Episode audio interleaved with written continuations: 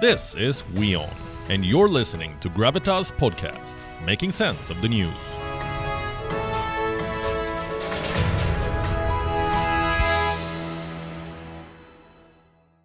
Do you recognize the man in these photos?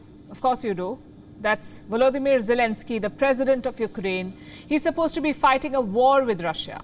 Except he is posing for a fashion magazine. Zelensky is, is in front of the cameras. That's where he has been since the war began. One day he's posing with troops, the next day with people on the streets. And now he's posing for a fashion magazine. The president is the cover story of the Vogue. What's so fashionable about war? Where is the need to pose in front of sandbags and devastation? If this is an attempt to draw attention to the war, it's pointless because the world already knows about the war. The whole world today is facing the brunt of this war. May not be in the form of raining missiles, but definitely in the form of rising meal prices. Also, if the idea is to spread awareness, why not capture the faces that really depict this war? Like this baby who was born on a subway, or this boy who was left motherless. And I'm not pitting someone's grief against another. I'm not weighing grief. I'm only saying that these photos tell the real story of Ukraine. Now, the First Lady in designer clothes. So, what explains her Vogue feature? Let me read out a portion of the cover story for you. This is what it says. In our two conversations in Kiev, Zelenska was forthright, dignified, elegant, a subtle promoter of Ukrainian designers.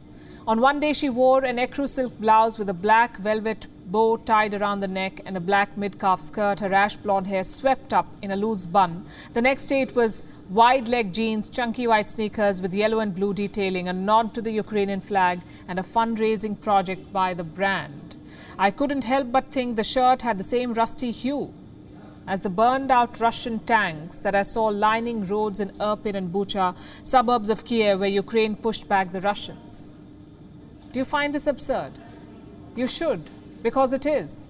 It's absurd that the First Lady of Ukraine is posing against staged war scenes with perfect hair and makeup. It's absurd that the president, who's supposed to be leading the country out of this war, is busy posing too. There's also a BTS, by the way, behind the scenes. Take a look at all the preparations that went into this photo shoot.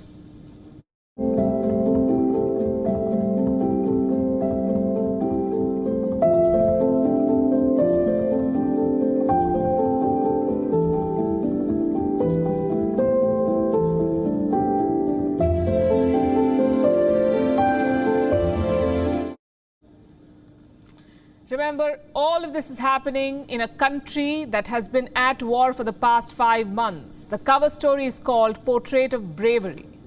It's neither satire nor surprising. Ask yourself this question What has Zelensky really done since this war began except being on camera? He's been the face of a global PR campaign backed by the West. He's worn olive green t shirts every day to depict himself as a war hero. He's appear- appeared on television every day, given interviews to media networks worldwide to possibly anyone and everyone who's asked for one. He has addressed every possible forum the US Congress, the EU Parliament, the United Nations, the World Economic Forum. He's not even spared the Cannes opening ceremony, you know, the film festival? He was there too. And at one point, it seemed like Zelensky was using his screen presence to make a case for Ukraine. He is a former comedian, you know that. He's also done a bit of acting. He knows his camera, his angles. So it appeared as though Zelensky was using his strength to Ukraine's advantage, helping Ukraine win the PR war against Russia. But to what end? Videos do not win wars. And Ukraine is certainly not winning this one. What does Zelensky have to show for all his TV appearances, for all the interviews that he's done? Forget a NATO membership, Ukraine does not even have an entry pass to the European Union. More than 14,000 Ukrainians have been killed. The war has entered its 155th day. Russia has made huge military gains. Ukraine has lost cities and towns. And the president, in between his multiple photo shoots, is blaming his top officials for the setbacks. He's sacking them. He's accusing them of treason, of not doing enough. But what is he, as the president of Ukraine, doing? Zelensky and Zelenska are posing for Vogue, sharing their love story, building their personal brand. This is not the face of bravery. or a service to Ukraine.